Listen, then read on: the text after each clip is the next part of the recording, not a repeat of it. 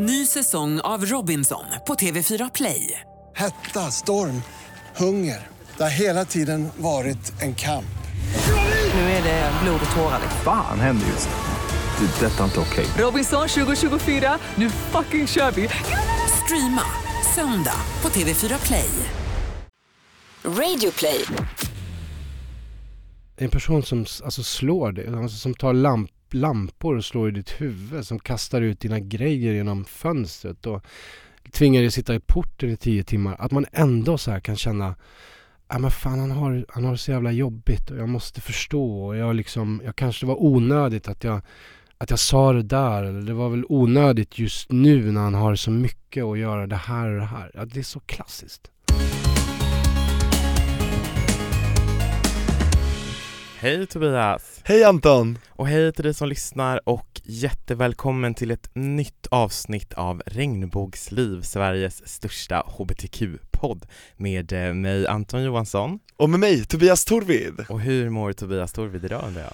Jo, det är lite eh, flås, men jag känner att jag är taggad. Ja, men för idag så har vi med Alexander Ervik eh, och Alexander är ju en eh, nöjesprofil. Han har tidigare drivit ett stort bloggnätverk bland annat och nu är han eh, eventplanerare och kommunikationschef och PR-agent till en hel del artister och så vidare. Han kan helt enkelt ganska mycket om nöjesvärlden, eller hur? Ja, men han har också en historia i regnbågsvärlden som är väldigt gripande. Innan vi tar in Alexander i studion så vill jag uppmärksamma en sak som är väldigt aktuell i regnbågsvärlden och världen eh, i stort också. Det kommer alarmerande rapporter från Tjetjenien just nu om homosexuella som torteras, dödas och till och med begravs levande.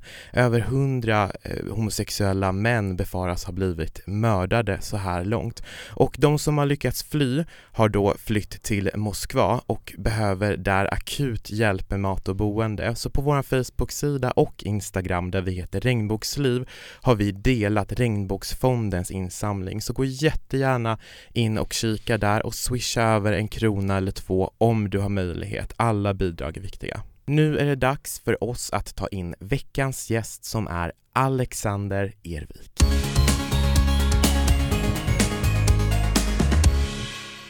Hej Alexander! Hej! Hur är läget? Jag tycker det är så mysigt att vara här.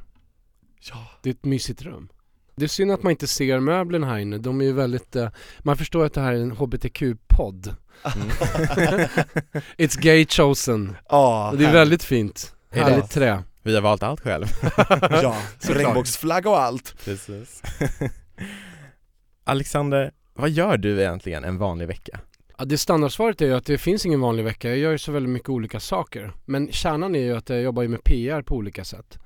Eh, Jag driver ju en eventbyrå och gör härliga PR-event som ni har gått på ibland. Man får göra skamlös reklam, Ervik Communication. Ja det får man göra. Och sen så jobbar jag med eh, management för Anna Bok Brukar de flesta känna till. Älskar. Och, och eh, Kristina Lindberg, countrysångerskan. Så att mycket av min tid går åt att jo- jobba med Anna och Kristina som har ett jättespännande projekt i, i år och framöver. Och idag så är du med oss dels för att prata om hbtq-frågor men också för att dela med dig utav någonting som hänt tidigare i, i ditt liv. Och du blev ju misshandlad utav din tidigare pojkvän. Mm. Det blev jag. På fler sätt än, än ett, ska jag säga.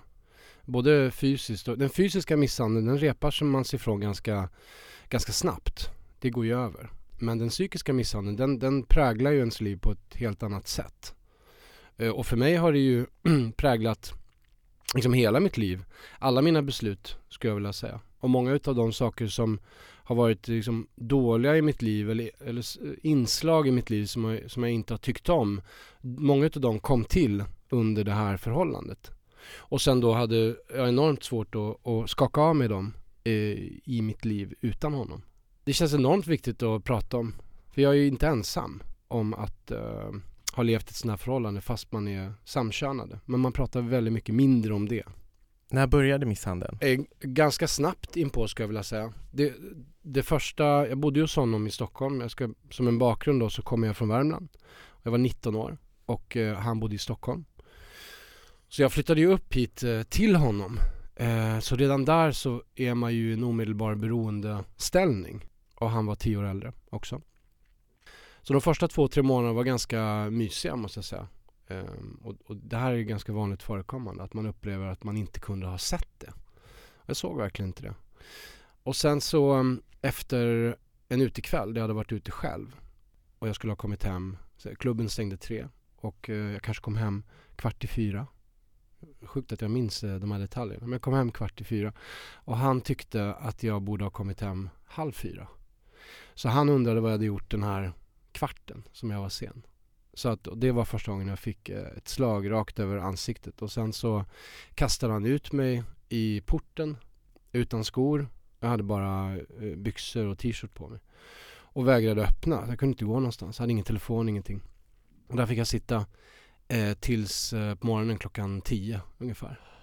Tills han ville öppna. Och grannarna gick förbi. Jag kunde inte gå utanför dörren så att jag eh, skämdes jättemycket. Och efter det så var Efter det så var det igång kan man säga. Då var den här uh, smekmånaden uh, över. Det var som att han hade öppnat ett, ett liksom, uh, en ventil hos sig själv. Så efter det så var det ju eh, kunde det hända när som helst egentligen. Och vad var det som hände då?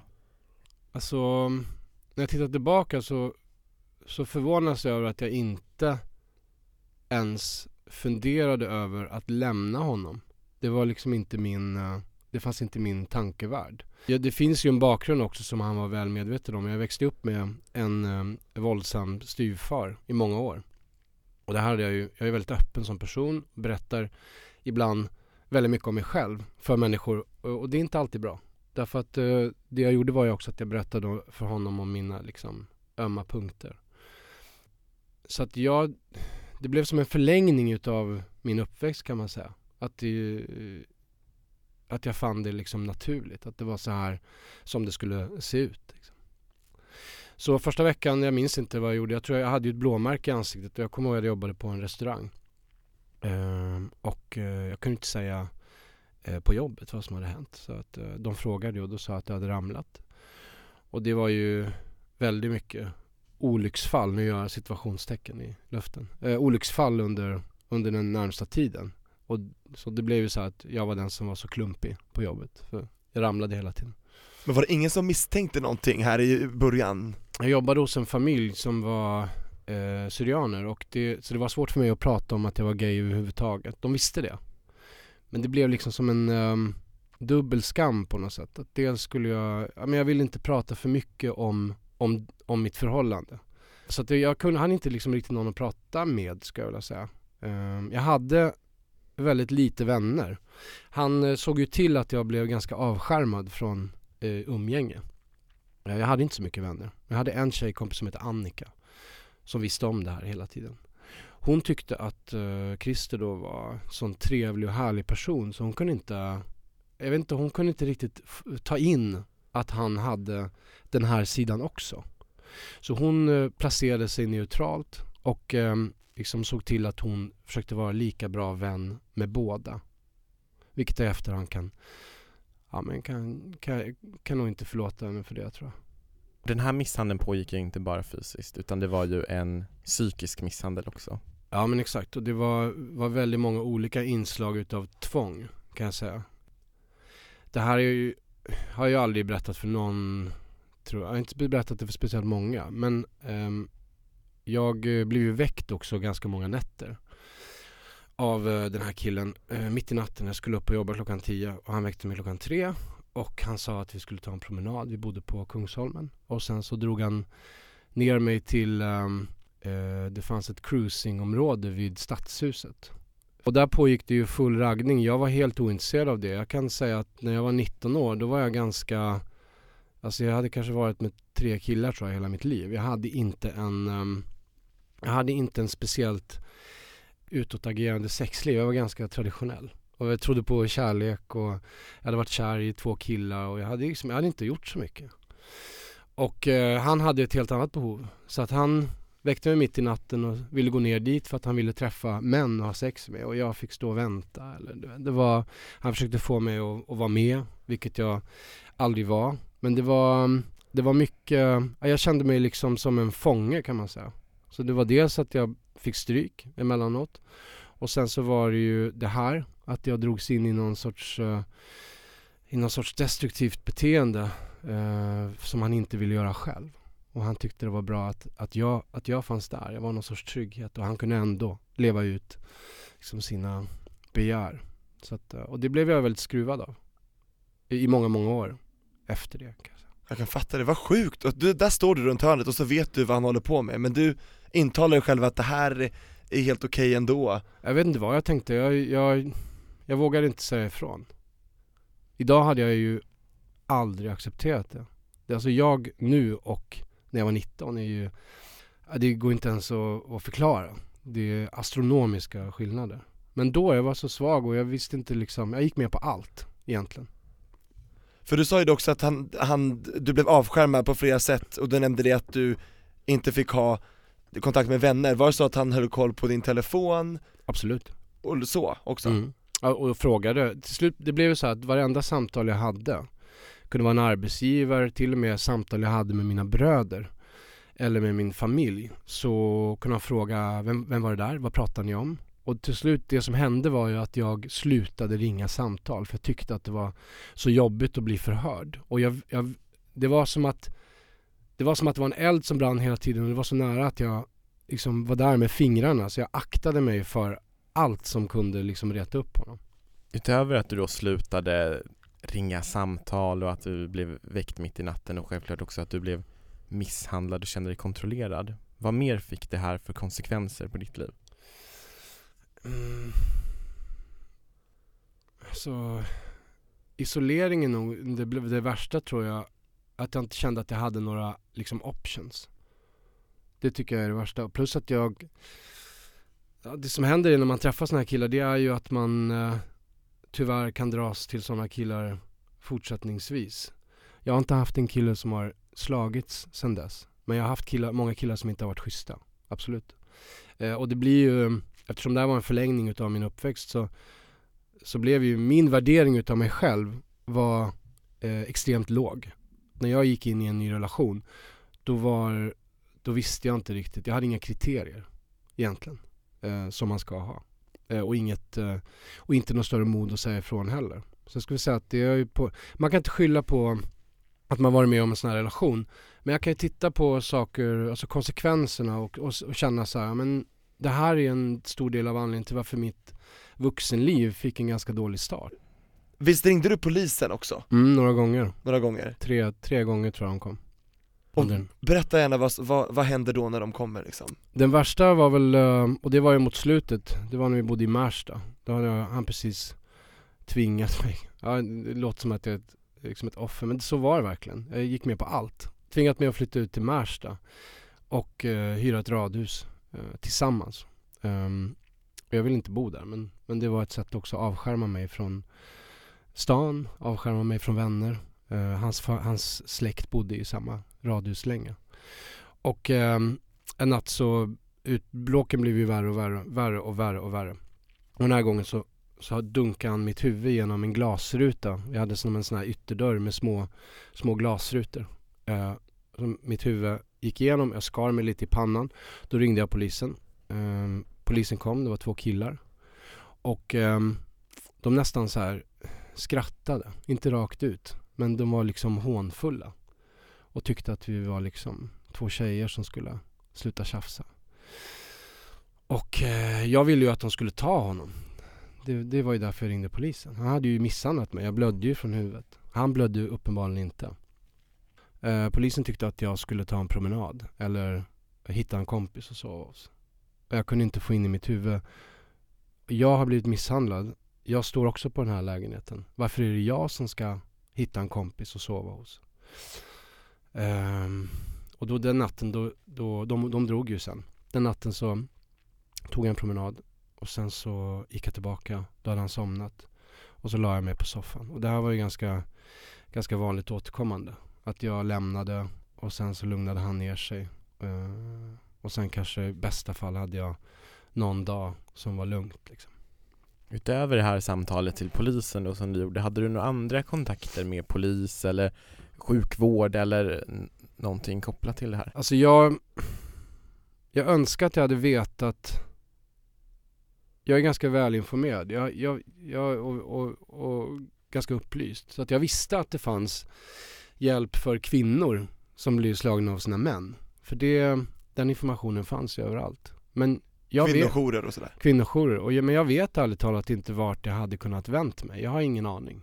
Det, och jag kan verkligen förstå när människor säger jag hade ingen aning om att det här och det här fanns. Jag hade ingen aning. Jag blev så avskärmad också så att jag, jag menar jag pratade ju inte om det här med speciellt många. Och min omgivning var ju inte, var inte, eh, brydde sig inte jättemycket. Om jag ska vara ärlig. Och slutade du ringa polisen till slut för du kände att det här hjälper ju inte?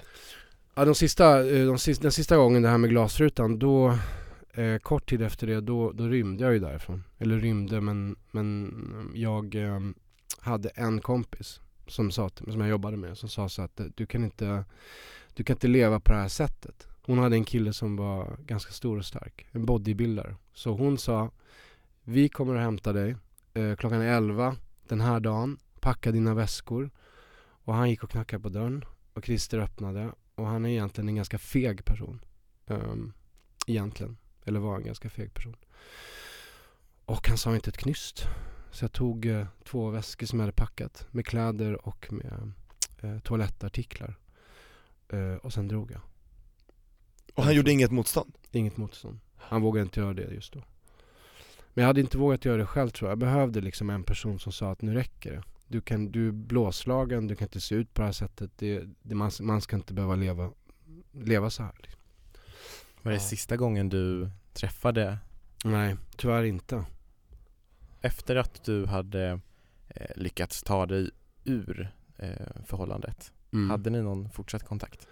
Alltså jag visste ju att jag inte ville ha någon kontakt. Jag hade ju gjort slut innan jag lyckades bryta mig loss. Så hade jag ju försökt göra slut massa gånger och innan vi flyttade till Märsta ska jag säga så hade jag gjort slut och skulle flytta ifrån honom.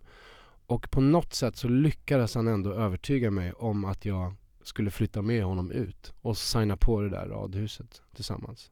Och det här minns jag så väl. Jag förstår inte hur jag kunde, hur jag kunde göra det. Men hur gjorde du slut då? Vad sa du? Eller, Ja, men jag, ibland så tog han just det att jag gjorde slut, tog han samlat. Och jag tror att han, sen retirerade han och så visade han upp fina sidor och så fick han mig att tro att han skulle förändras. Ni vet, det här är så klassiskt. Eh, och jag köpte det, rakt av. Och det kändes bra. Och det kändes som att så här, det kommer bli skillnad. Och det, det, han har mycket jobbigt i sitt liv. Och om jag bara gör så här och så här så kommer, eh, så, så är det lugnt. Liksom. Det som du berättar nu, eh, mycket av de sidorna är ju såklart väldigt hemska men det är ju också det som är viktigt att komma ihåg att, att för en sån här person, en, en person som misshandlar sin partner eller liknande så det finns ju väldigt mycket goda sidor som man kanske kan bli lite lurad av eller förstår, ja, förstår Mm, jag menar? absolut. Ja exakt, jag, jag bara tänker på hur många kvinnor som har suttit så här och bara känt exakt samma sak. Det, och jag vet exakt, alltså man kan En person som alltså slår dig, alltså som tar lamp, lampor och slår i ditt huvud, som kastar ut dina grejer genom fönstret och tvingar dig sitta i porten i tio timmar. Att man ändå så här kan känna Ja men fan han har, han har det så jävla jobbigt och jag måste förstå och jag liksom, jag kanske det var onödigt att jag att jag sa det där eller det var väl onödigt just nu när han har så mycket att göra det här och det här. Ja, det är så klassiskt. ja. Fick han dig känna att du förtjänade det? Ja, absolut. Att jag, jag, för jag, jag analyserade ju allting. Ja men visst, han, han blev våldsam och han slogs. Men jag menar, det kanske var onödigt att skämta om, jag är extremt liberal idag. Om jag har, ska ha en relation, då ska man få prata om vilka erfarenheter man vill. Man kan berätta, man kan ha haft tusen killar före mig. För jag vill lära känna någon eh, autentiskt. Jag vill känna personen som den är. Inte att man ska behöva sitta i en relation och välja. Sen är det klart får man välja sina, man kanske inte behöver sitta och prata om sånt i, på en släktmiddag med mamma och pappa. Men vi kunde sitta med kompisar och prata om livet och skoja om saker man har varit med om. Och han ville absolut inte att jag skulle prata om några killar jag hade haft innan.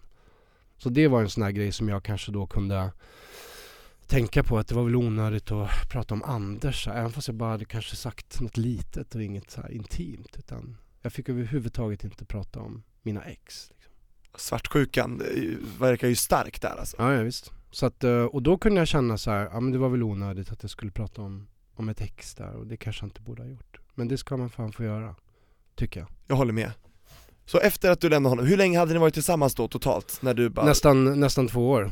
Så då var det 21 nästan. 21, ja. Och eh, hur, hur, vad hände sen då? För du har sprungit in i honom efter det?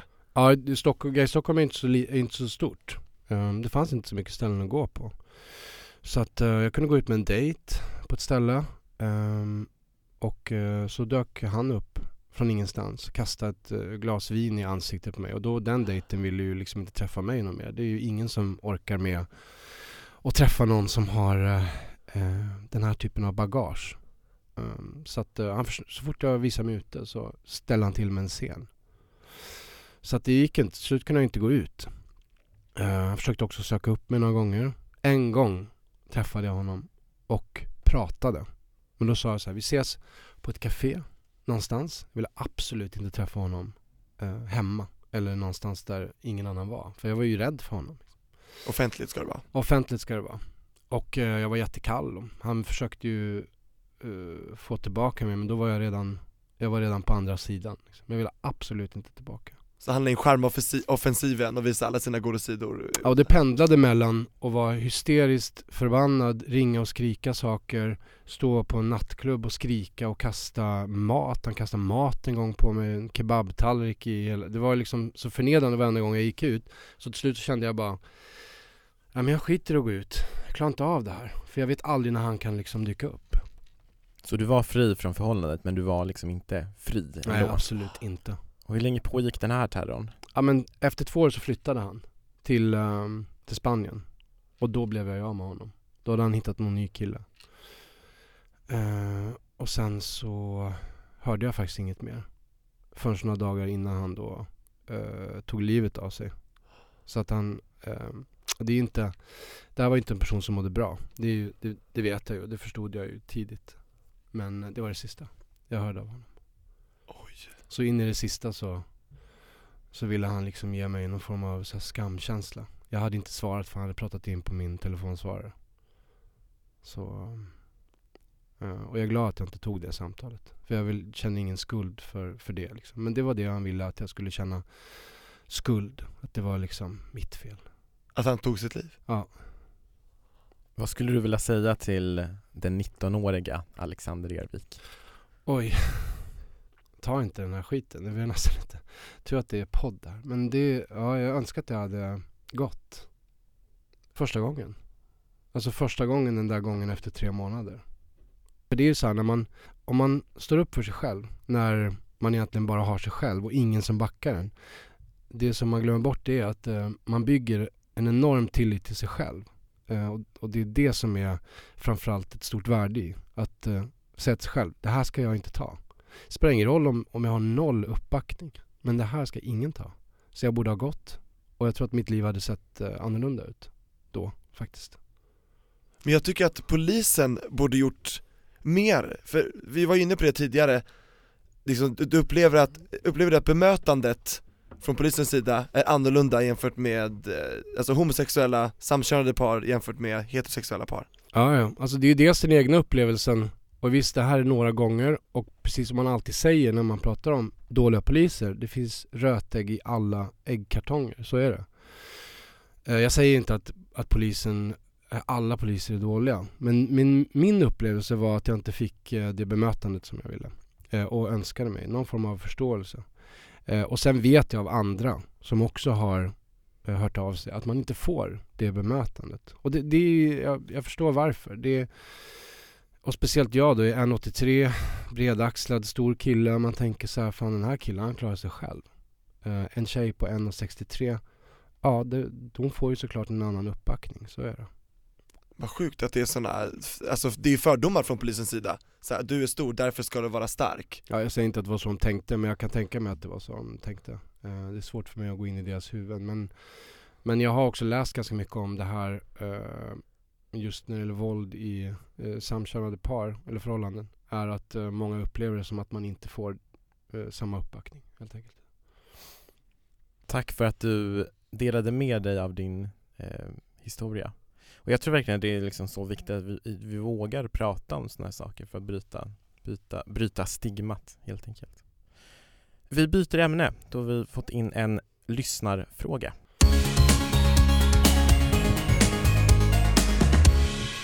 Hej Regnbågsliv! Håller på och bokar sommarresan och undrar vart ni rekommenderar att jag åker. Vill festa och träffa härliga människor, gärna HBTQ. Tack för en bra podd. Kram Oskar. Tack för det Oskar, tack för att du Tusen skrev in. Och till dig som lyssnar, du kan alltid skriva in dina frågor via våra sociala medier där vi heter Regnbågsliv. Facebook och eh, Instagram har vi också. Om vi börjar med dig Alex, vart skulle du rekommendera att Oskar åker i sommar? Ah. Ja, det beror på vad Oskar vill. Festa hörde jag och ehm, träffa härliga människor. Jag ska Gärna säga, HBTQ. gärna, ja men såklart. Ehm, jag ska säga Barcelona.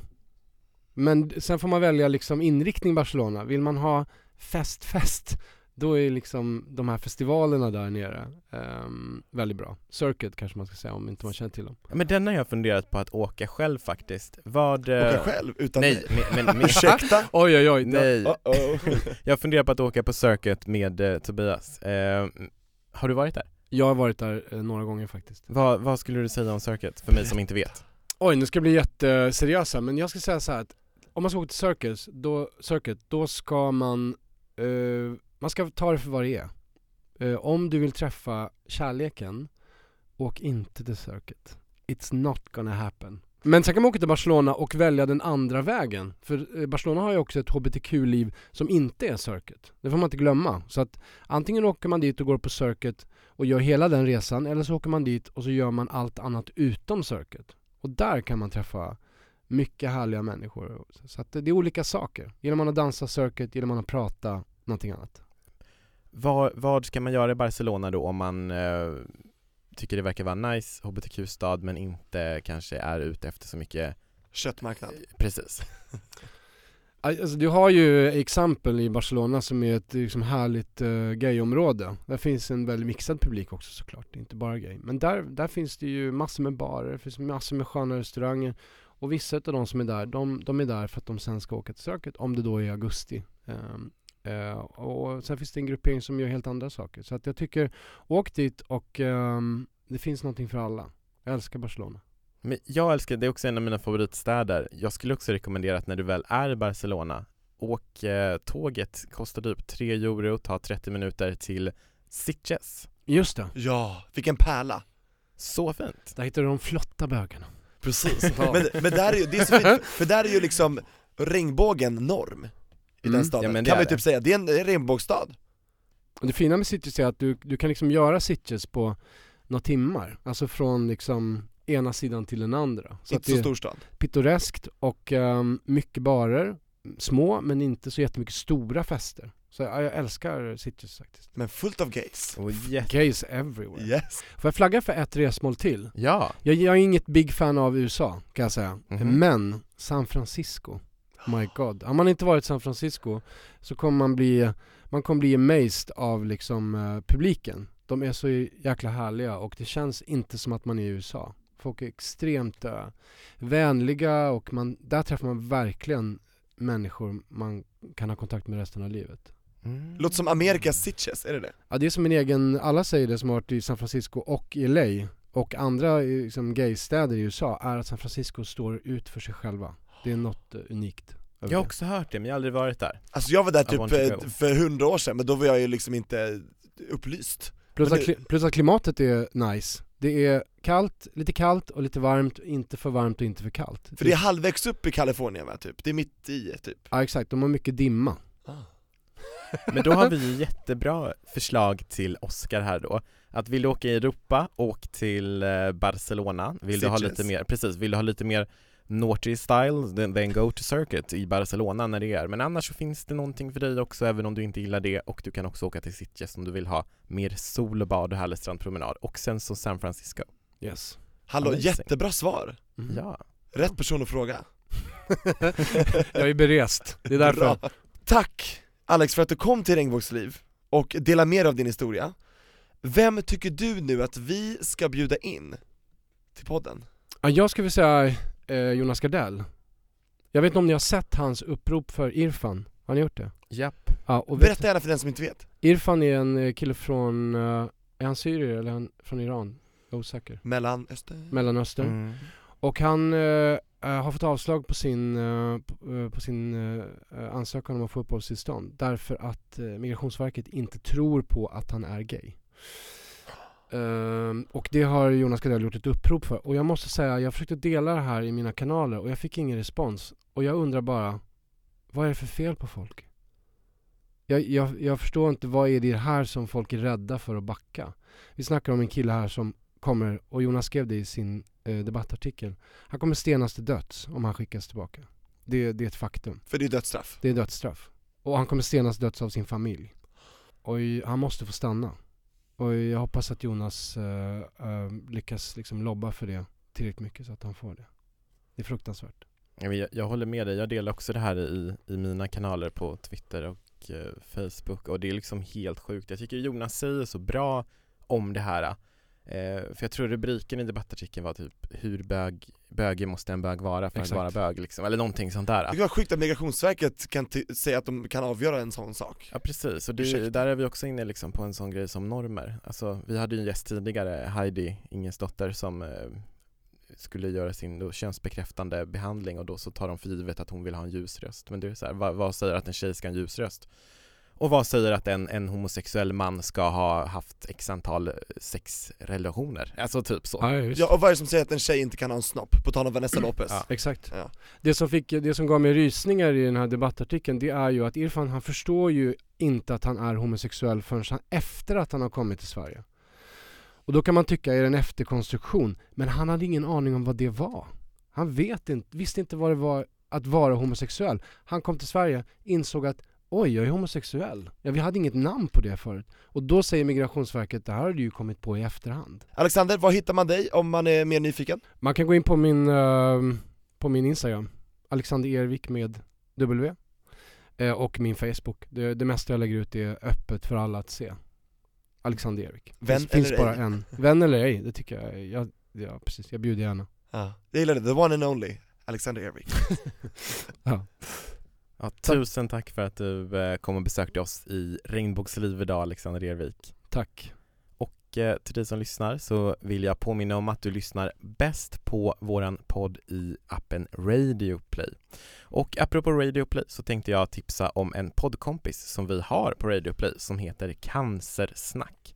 Och eh, i den podden så får vi höra programledarna Emma och Lotta prata om cancer. Och cancer är ju en sjukdom som någon gång kommer drabba alla på något vis. Lotta är drabbad som närstående och Emma är drabbad som sjuk. Och vi måste våga prata om cancer så som det är och i podden Cancersnack så pratar Emma och Lotta öppet och ärligt om detta svåra ämne. Och de delger oss sina historier såväl som andras. Så in och lyssna, nytt avsnitt kommer varje torsdag på Radio Play. Tack för den här veckan.